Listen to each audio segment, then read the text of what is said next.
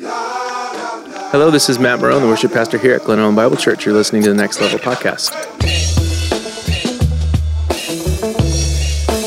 Today, we're going to answer listener questions from Sunday, April 10th, 2022. Hey everyone, I'm John Vandervelde. Hi, I'm Simone Halpin. And I'm Kelly Brady, and this is the Next Level Podcast.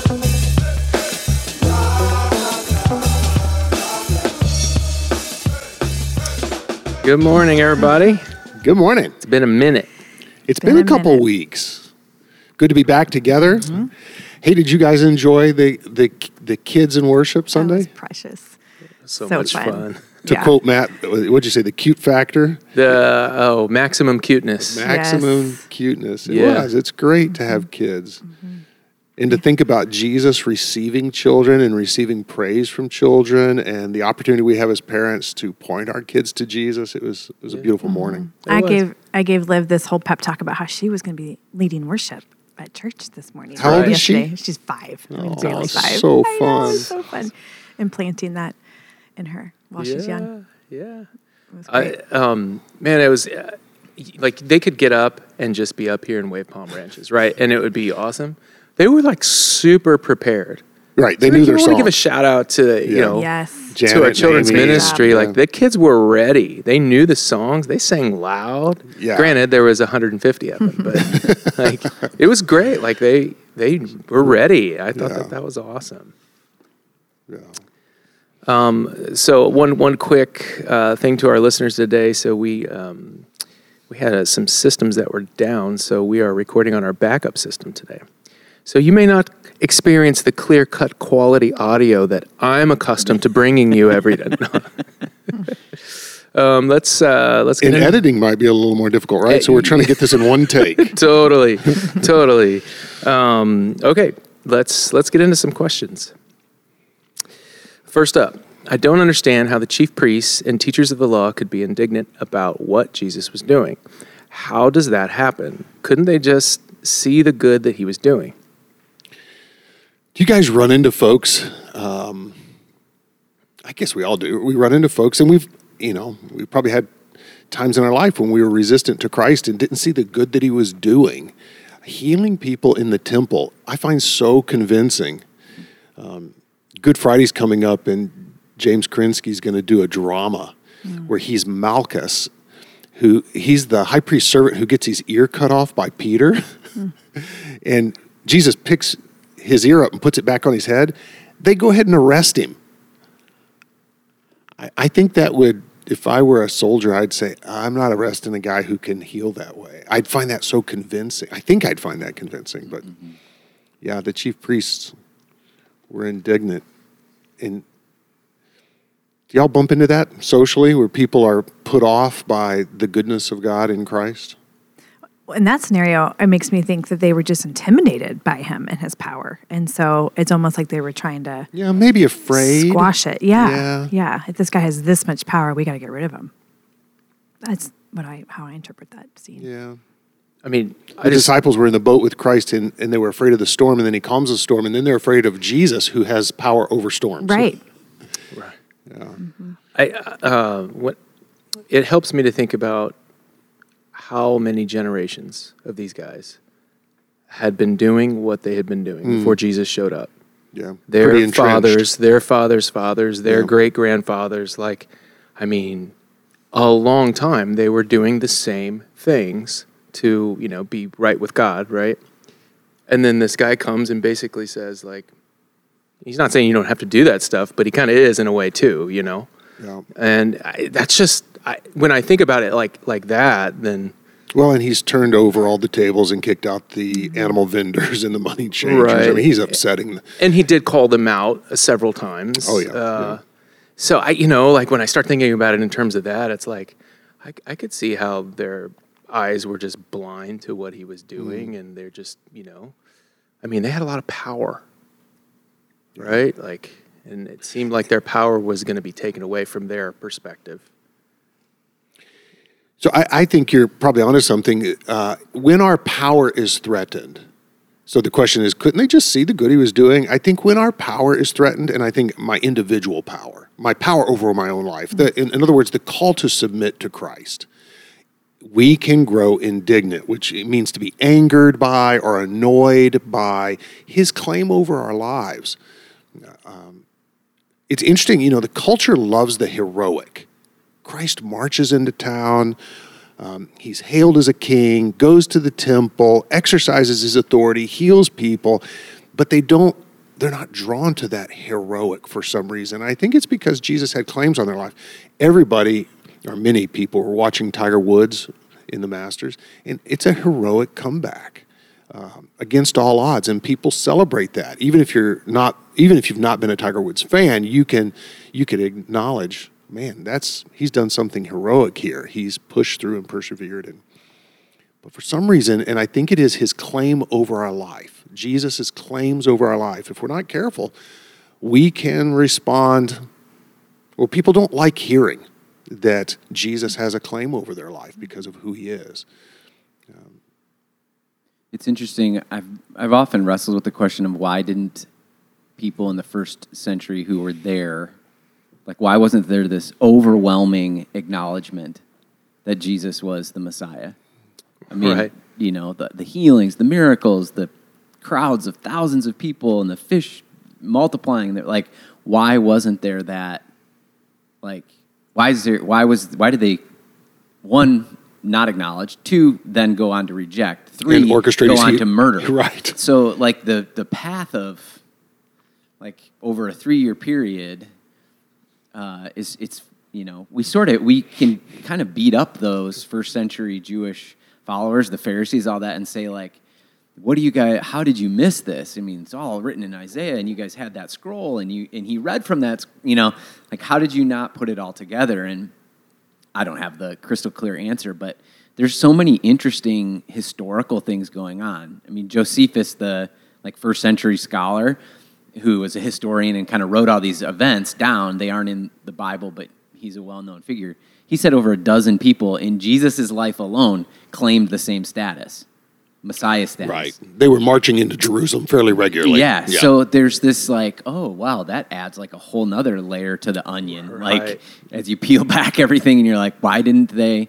you know? And then Matt, to your point, I mean, the holding on of authority, the assumption of those people at that day. I mean, they over you know 400 years mm-hmm. had practiced a certain law and had it wasn't correct necessarily the the re, you know the reasons why they were doing it, but it was like, man, this is an upheaval. Mm. And is this guy really worth following? If you think about like in our modern context, I mean, there's been people in our day and age who have claimed to be the Messiah. Yeah. And it's like immediately they're wacko. That's funny. He said literally they're from wacko, mm-hmm. but right, right. I mean, it, it's just it's interesting to to try to put yourself in that position, all that was going on historically, the assumptions of what Jesus was going to do.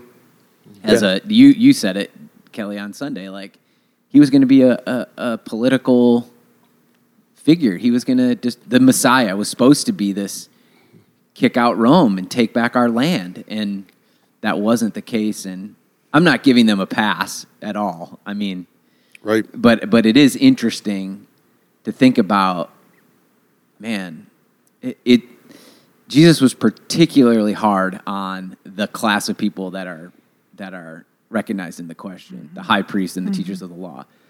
Jesus didn't give those guys much of a pass. It doesn't seem like it. It doesn't seem like it at yeah. all. I mean, you're you know twice the sons of hell.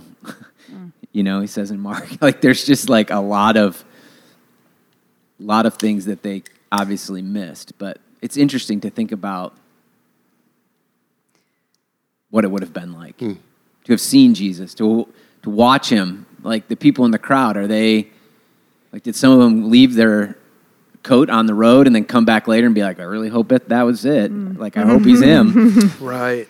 You know, or were they like just drawn up in it and totally skeptical and unbelieving and were part of the crowd three days later that said, "Crucify him, mm-hmm. crucify yeah. him." I mean, it's mm-hmm. Have you guys thought? This is just a question that kind of popped into my head as you were talking, John. Have you, have you thought about um, like the the role of the Holy Spirit in in this time when Jesus is on on our earth, walking around, ministering to people, healing people, and people are believing? Um, you know, because you know Pentecost hasn't happened yet. Uh, you know, Acts hasn't happened yet. The Holy Spirit coming. Like, how, how do how do you guys think talk about that? About the Holy Spirit. like the Holy during- Spirit's role in, in Oh, the without a people, doubt. in the people around Jesus, believing in Jesus in that moment, seeing Yeah. physical signs, wonders, So miracles. he says, "Flesh and blood has not revealed this to you, but my Father who's in heaven." So even Peter's confession of Christ is is a supernatural, revelatory insight uh, given by the Holy Spirit, and Christ is is with him there. So you Yeah. know, the Spirit's at work, and Yes.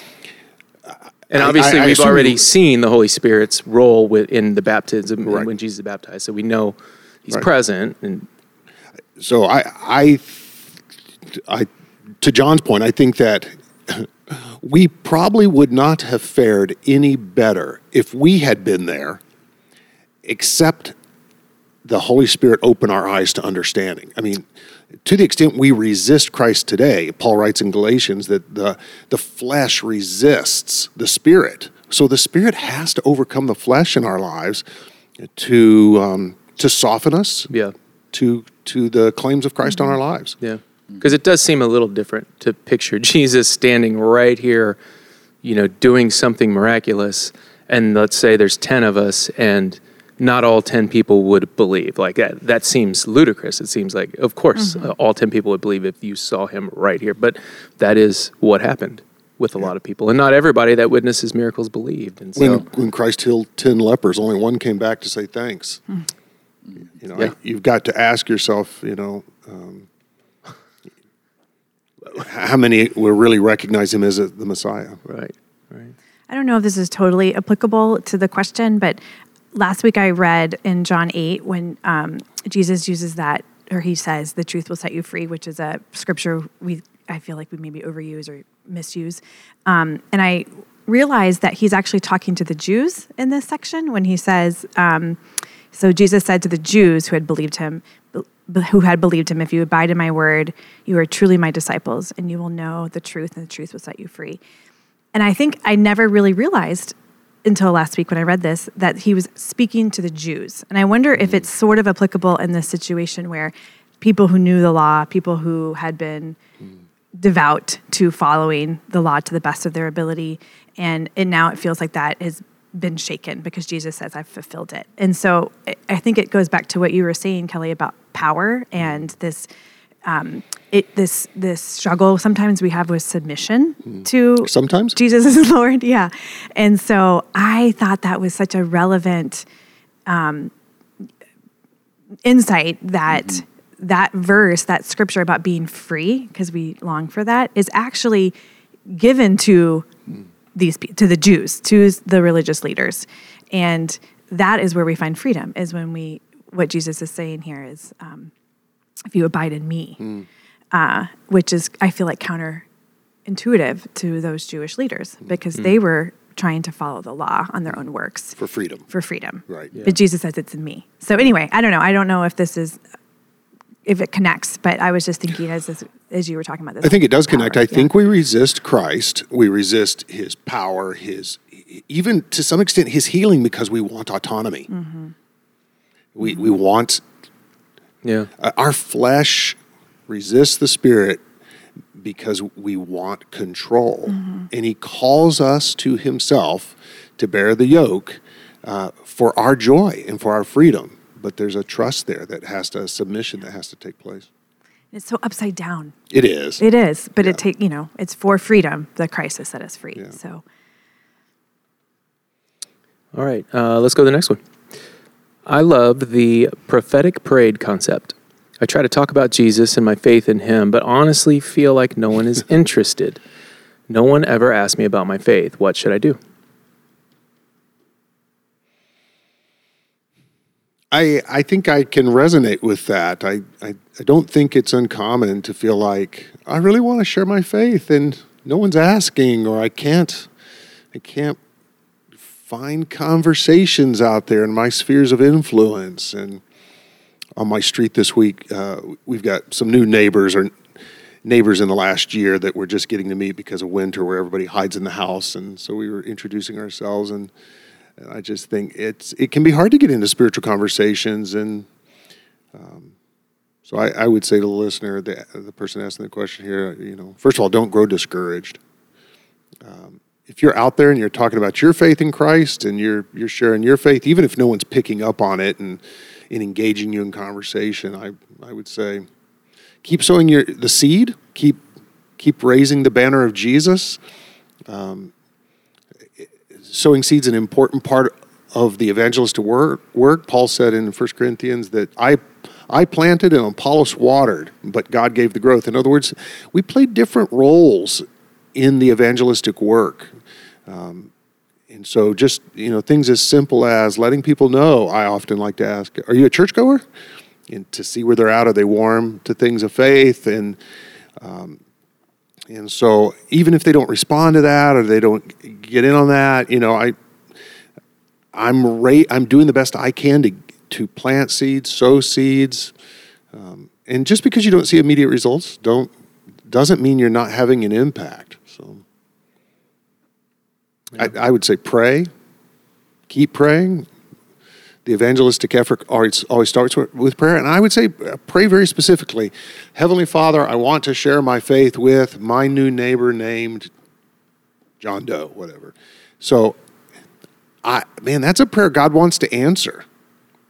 So Sherry and I were talking on our street. We uh, we're gonna tr- we're gonna try Friday night fire pit, where we just we light the fire pit in our front yard, and we told these new neighbors we were meeting down the road, Marcus and Jess. Say, hey, we're gonna try this Friday night fire pit thing. If y'all want to come down, they just moved out from this city with little ones, and, and they seemed warm to that. But just trying to get out there and, and we need to be praying father we'd love to share If, i don't know where marcus and jess are at we didn't get into it when we were talking to him sunday but father i want to share my faith with marcus and jess and so just be very specific in prayer start with prayer the last go ahead I was going to say, Marcus and Jess, if you're listening, hello. I was gonna say I actually know what church they attend, but oh good you just Do never you? know. Matt, Do you? Matt witnessed to him over the Oh. weekend. It's had a lot more. they moved to the wrong street. Oh. Share, sharing your faith in a place like Wheaton, and, I, and every place is unique. I don't, I don't have a lot of people asking me, even even if they know I'm a pastor. Hey, tell me about your faith. Like I was thinking the same thing. it thing. just doesn't happen as as regularly you know it i feel like it's it's a long slow burn of intentional relationship that isn't about me trying to sell them my faith hmm.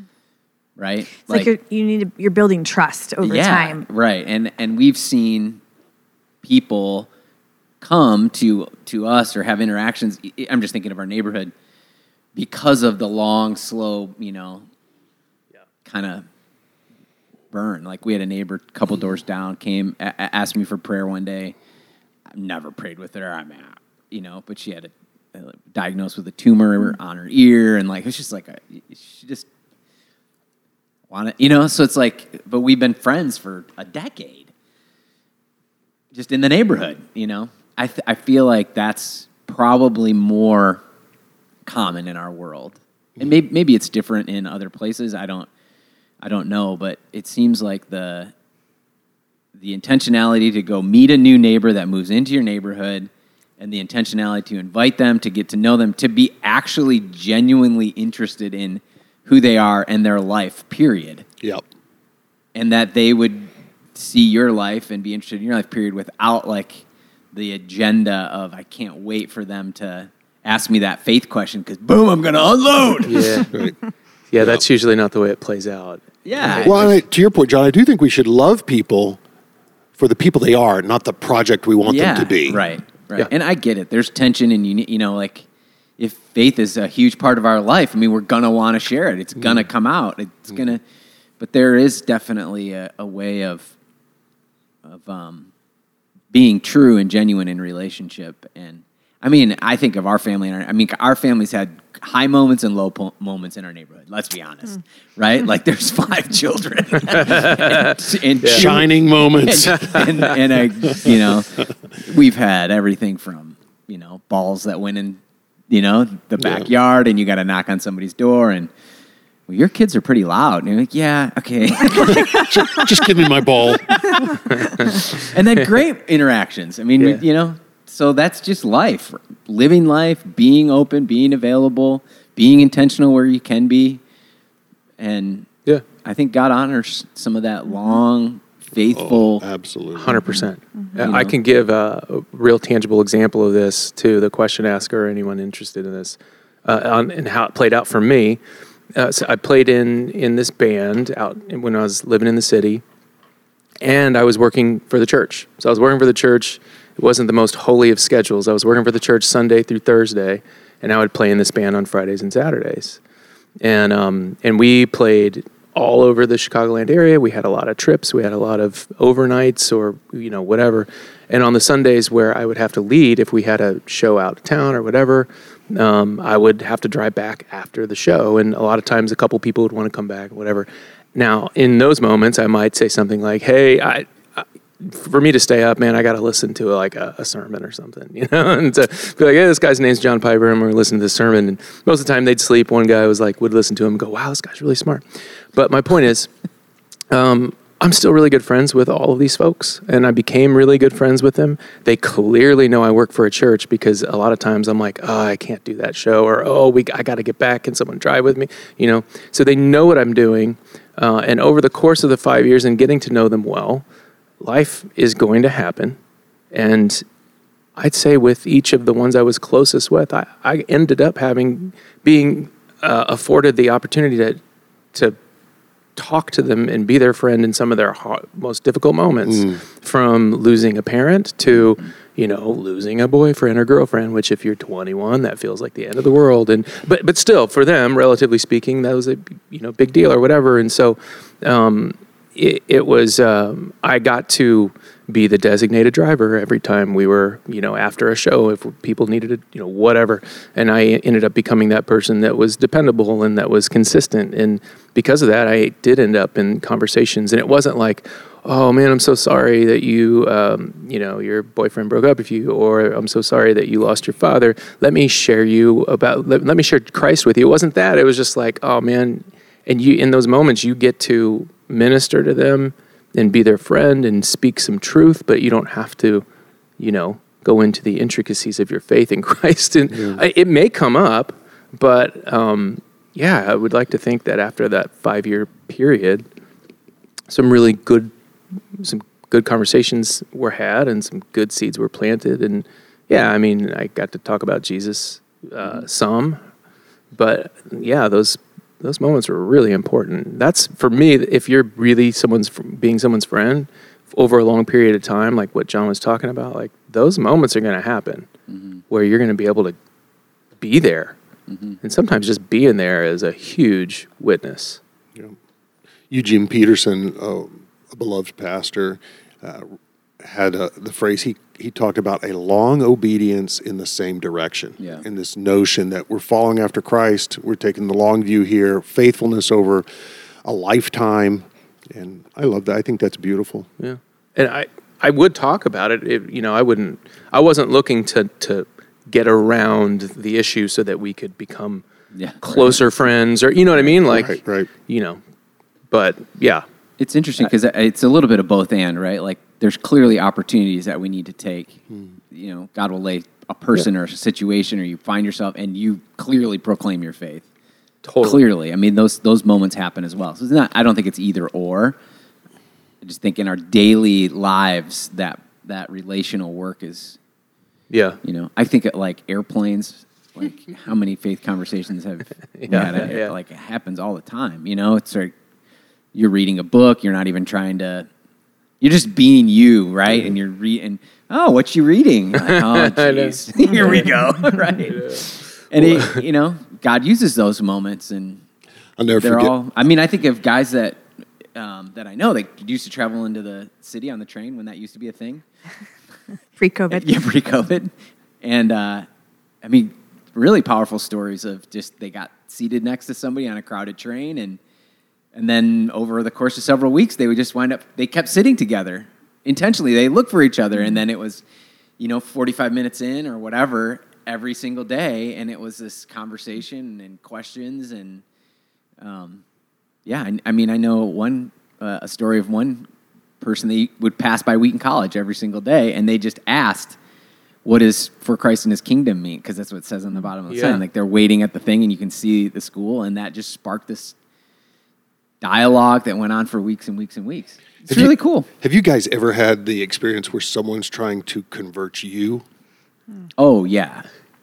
D- Yes. So- when you say, it's, well, I've had it with like Jehovah's Witness. Oh, yeah. Type folks where like, well, that's not actually what the Bible says. And you're like, oh, great, here we go. So I, I was sitting on a plane next to somebody who was a part of the Maharishi Oh, Institute of. Transcendental Meditation. What? they used to be in the airport. That was like their. That was their space. Yeah. So he was. This guy was next to me on the plane, and and I found myself thinking, aside from what you think, do you really care for me, or do you just want me to buy in and agree with you? And I just, I, it's really important that people way, uh, people come away knowing we love them. Uh, truth matters, uh, but it's best communicated in in in a in a loving way. So. Yeah. Yeah. But one time when I was on a plane, I was reading uh, Desiring God. And and the tagline is like, Matt has this. I, it's- I'm a Piper fan. He was actually paid by a Piper. I was, totally. John's book sales have dipped, and he Yeah, reached totally. out to Matt. totally. uh, no, but I was reading Desiring God, and the, the tagline is Christian hedonism. Yeah. And I, I, wa- I, I don't even think I was On your to reading it. Cancun on the plane. yeah, totally, totally. Plane's full of spring breakers. uh, margaritas to the glory of God. Okay, delighting in God. Through no, um, no, no, no. I, uh, so the book. I just had this book sitting out, and this woman saw it and was really. She's like, "Oh, Christian hedonism. What is that?" You know.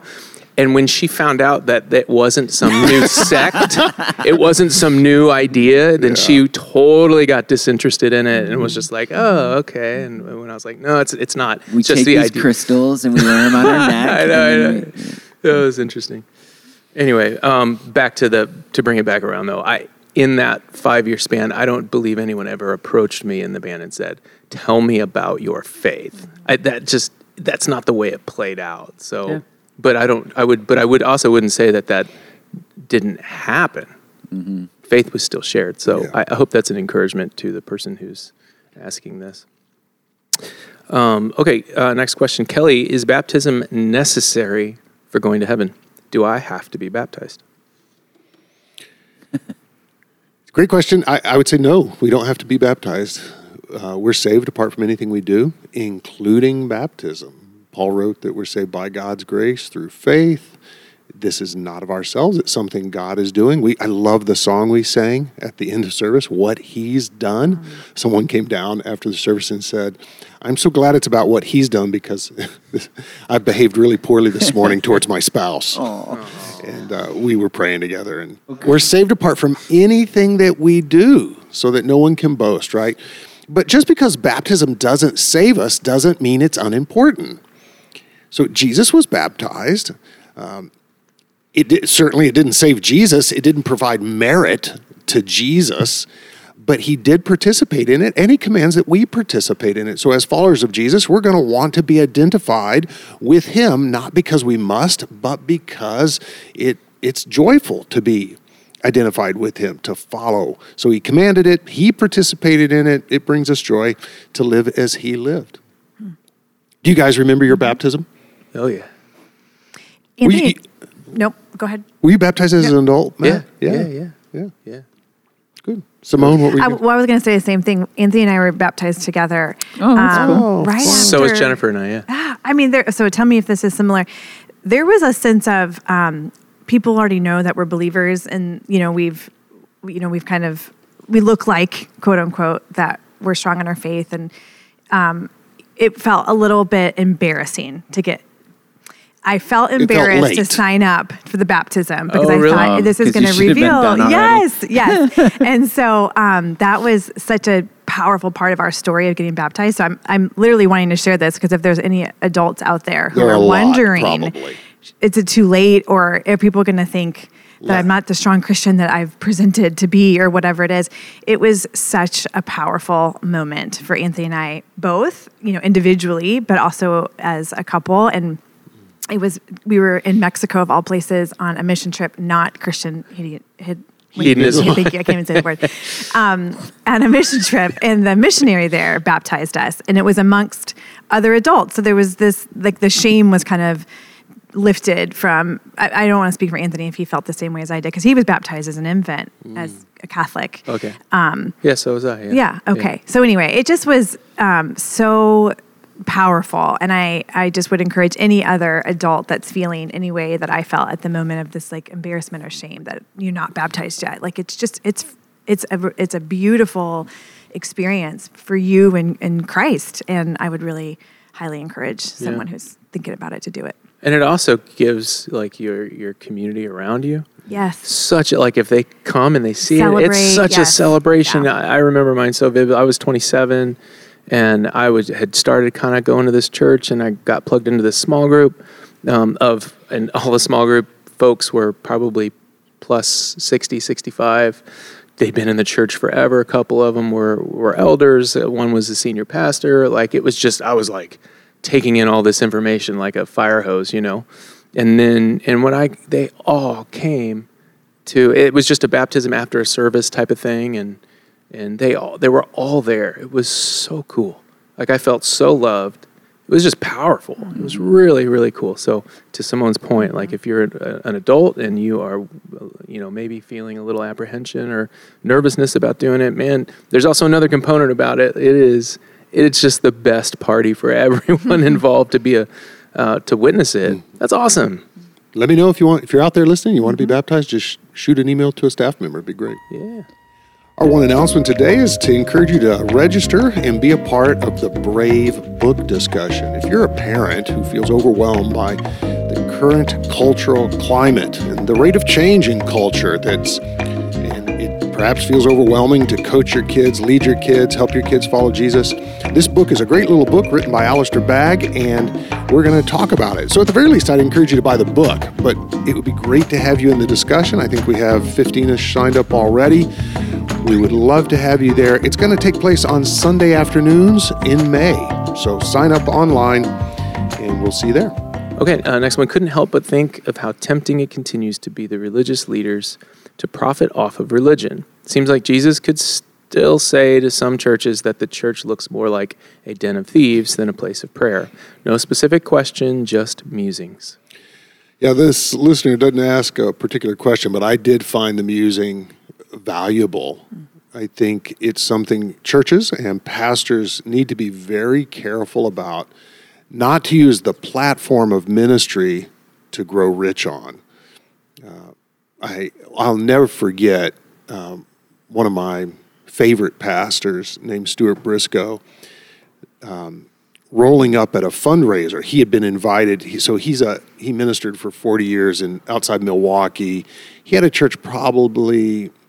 He uh, was a shepherd of a, probably 7,000 people, five or six campuses, and he uh, he had been invited down to Wheaton to do a fundraising talk for Outreach Community Ministries, I believe it was. And I was eager to hear him speak and um, have good memories. Sherry and I were married in that church. Anyway, uh, he was late and um, he rolls up in a Toyota Tercel. And if I'm remembering correctly, I think those cars had three cylinders. It was basically like driving a, a tin can. And he's in his 70s at that point.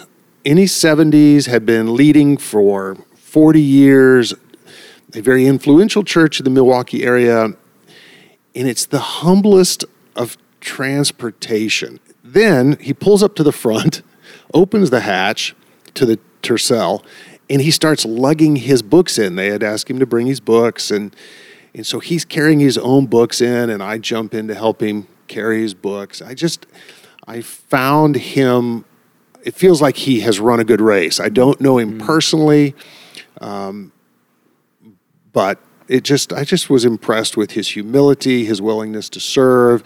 He uh, that we have somebody in the church, Jim Schoberg, who tells the story of serving in South America, and Stuart and his wife Jill ministered to missionaries all over the globe. And they were having a conference and looking for a speaker, and Jim said, "Well, I'll reach out to Stuart Briscoe." And there was a, a kind of an audible audible guffaw in the room, like he'll never come down here. Uh, he's too big, too busy. Well, Jim reached out to him. I hope I'm remembering this story correctly. And uh, sure enough, Stuart came, came and served it just uh, upon request and eager to to be a part. And so I just really find his ministry convincing. But I'm sad to say there are there are certainly examples in in the church world where folks are getting rich, getting rich off the ministry of the gospel, and it's a trap. Um, it's a trap, and Paul talks about the trap um, that we can run the risk of um, cultivating a love for money that that draws us into ruin and destruction. 1 Timothy six eight. So we just have to be really careful. What do you guys say to the folks who, you know, they they think about this kind of thing, and it it just brings so much discouragement that they kind of start to fade in their faith of church in general. Like, well, this just can't work. Like, this is just not going to just just not going to work. Like this this just seems to happen to every church that gets to a certain size or whatever. It's every time you open, the, you know, Christianity Today article or any publication, you're going to see something. I just maybe this just isn't the way it's supposed to be. I would say yes. It's mm-hmm. not the way it's supposed to be. I would say I would encourage them from time to time. People do this. They'll show up at the church and they'll want to know how is money handled at Glen Ellyn Bible Church. It's a, it's an important issue for them, and I think that's a fair question. It's something we try to hit hard in the membership class. Here's how salaries are set at Glen Ellyn Bible Church. Uh, staff do not set their own salaries. The elder board sets the salaries. Salaries at Glen Ellyn Bible Church um, are they have an objective element to them and a subjective element. In, fa- in, other, in other words, we benchmark salaries based on cost of living, and in other, we, we buy into a survey that helps us identify what's a reasonable salary. Um, and so we also have intellectual property rights policies here at Glen Ellyn Bible Church so that if uh, Matt writes a, a best selling worship song, um, there's there's an ownership and an understanding of how those monies will be used, and uh, we're not we're not paying our staff. Um, we, we don't we don't salary our staff in order that they can write and publish and and get wealthy off of their time spent here at the church. So I think it's important that if people are discouraged about money, and I think there's plenty of room to be discouraged, that people ask those questions uh, about the church they're attending and, and find some comfort in it we had a really cool um, moment, whatever, last week with our one of our women at Naomi's house at our new day program, and um, this is this is to that person who's asking, you know, what does this look like to not, you know, what's the opposite? So sh- to share a positive story, um, not directly related to the church, but it was a Christian leader in our community who volunteers with us, who's resourced. You know, she's um, she's she's great and she goes deep with our women and one of our women works for her and stole $1000 so that's a significant amount of money um, from a woman who works for the woman i'm speaking of. And um, so the woman in our program was confronted on it and she denied it at first. And of course I have to give the context that this woman has been homeless for most of her teenage years and mm. exploited and trafficked in DuPage County. And she's um, in our program now living in an, one of our apartments in the independent living program. So her fight or flight is 100%. She's always constantly looking for danger and how to survive. She's still in survival mode. That's why she's with us. So she still has this money. We confront her. She denies it. Our staff says, well, we actually have the money. And um, you know, fairly confident that this is the situation and, and, why we think that maybe it was you who stole it. And so she, then she confesses and says, I want out of this program and I never want to go back to my job. Mm. So defensive off the bat. And um, this is where I love the gospel, not just what we do in Naomi mm-hmm. but this is the gospel. And she, so our staff says, um, we actually don't want you to leave. We'd love for you to stay in the program and we'll work with you so that you're not in a place where you feel like you have to steal a $1,000 um, if you see it or if you're tempted or if you're desperate you know what is going on that we can help walk alongside of you. So she says okay i'll stay and i'll give the money back but i don't want to see my employer. And again our staff says well we really encourage you to take the money to your employer and apologize and let her know your, your circumstances and why this happened to you. And um, we have a feeling she'll welcome you back onto her on her team if you if you do this. And so she says, okay. So our staff is praying behind the scenes for this confrontation. And sure enough, this young woman, she's like 20, 21 years old, um, goes up to her employer. They sit down at, at our space, and she, you know, says, "I'm I am sorry, I stole this money, and here's why." And um, this woman just embraces her and hugs her and says, um, "Thank you so much for giving this back." And um, I've, you're on next week's shift. You know, please join us. Like, I want to walk alongside of you as you grow in this area. And they ended up doing um, double Dutch jump roping together to because the young woman we're working with has kind of this developmental. She's even younger than she actually is because of her trauma, and so it was a way for them to be uh, unified. And then this the employer was able to pray over her before the conversation was over and took the money back. And this this it was just this powerful story of what happens when we meet people with grace, and um, how that I don't know where this woman's going to go on her faith journey. I don't know if she's going to give her life fully to Jesus. I don't know if she's going to be with us for another week and move on. There's there's no telling, but I just know that that moment, that experience for her where she was met with grace and forgiveness and it, that was all offered to her not because she had earned it but because it was the the gospel flowing through both our staff and this employer. It was so powerful. I, I don't even know if I'm adequately telling the story, but um, I don't know. So it just makes me think of this person who's feeling a little jaded and like the church has burned me or I've seen other people get burned because it does happen. But when it goes right and when It's the Holy. Spirit is, you know, leading the way and mm-hmm. that's where lives are changed. Mm-hmm. And um, yeah, mm-hmm. I couldn't be more excited about what's what God's doing in this girl's heart. It's a great story. Yeah, it's awesome. I think of so there's so many stories, more stories like that, right? That just they just go untold in the life of the church. Big church like the church and then individual churches as well. And the what gets in the articles that Matt, you know, you talked about was like those stories don't get published. Like we were, we were kind of joking about um, the Mars Hill podcast, which was a while ago now, but they need to now do another podcast on a church that hasn't imploded, that did, you know, like let's tell the other side of the the rise and the continued faithfulness of. Wait, they are doing that? No, they No. they need oh, to. Oh, yeah, you know, yeah, like, yeah. I was like, I haven't heard about it. and clearly no one will listen Yeah, exactly. exactly. it doesn't have the Yeah. Doesn't sell. yeah, it doesn't Mm-hmm. sell. And I, I get it. I, I, you know, I'm not so idealistic that I, I don't get it, but it's just interesting. I mean, a couple days ago, you shared about uh, like a little clip of an article that somebody posted of a pastor who just retired and is- 40 years at one church. yeah, 40. I mean, just stories like that. You just The don't- blurb, the blurb was, "You'll never know this guy's name. Yeah. He never spoke at any conferences, but he he he, he shepherded for forty years at one church. Yeah.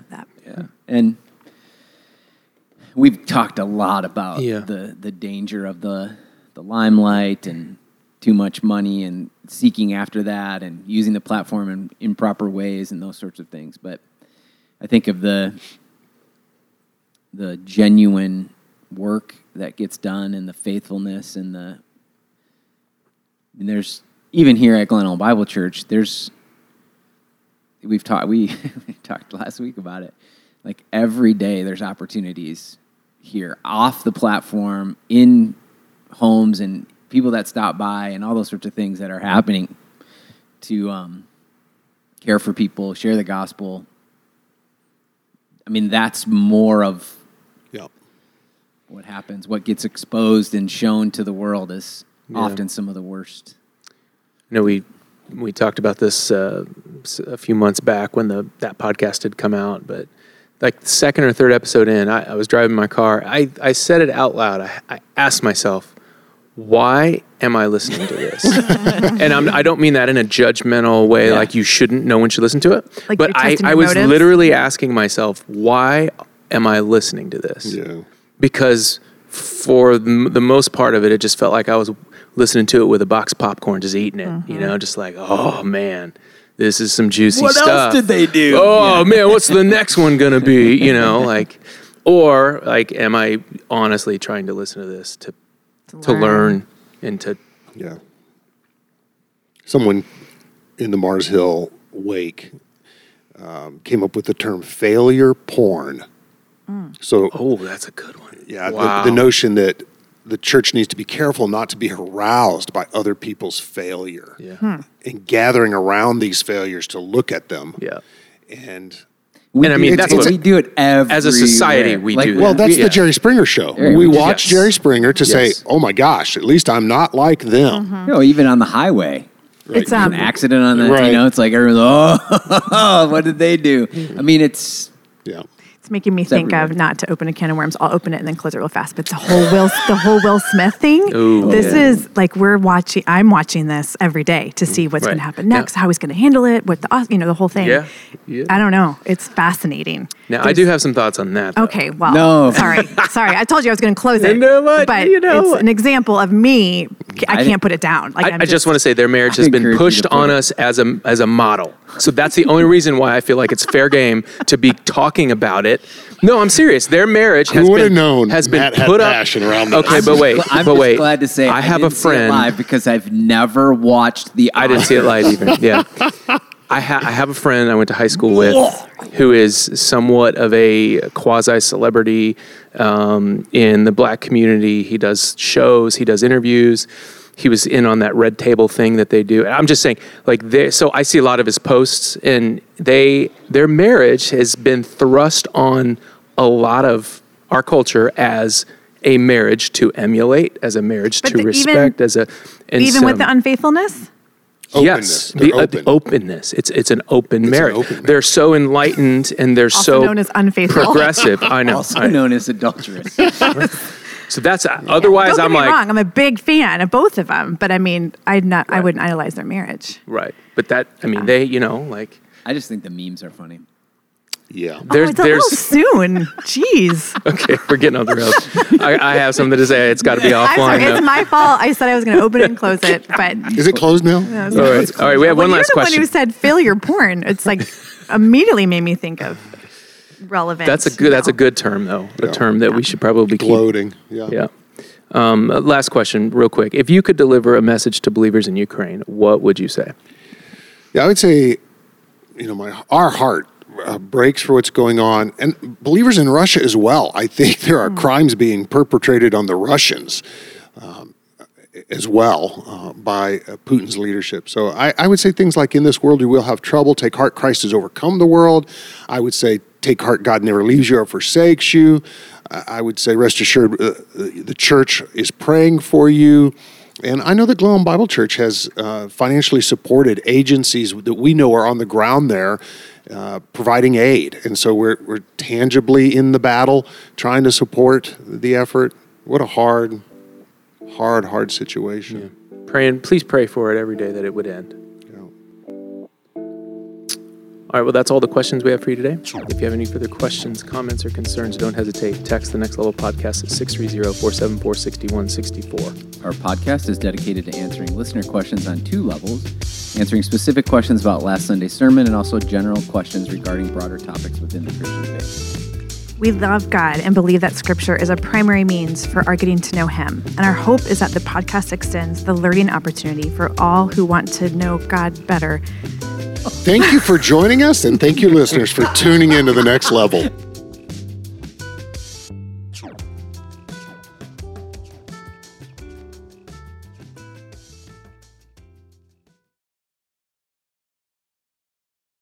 Boom. Prophecy.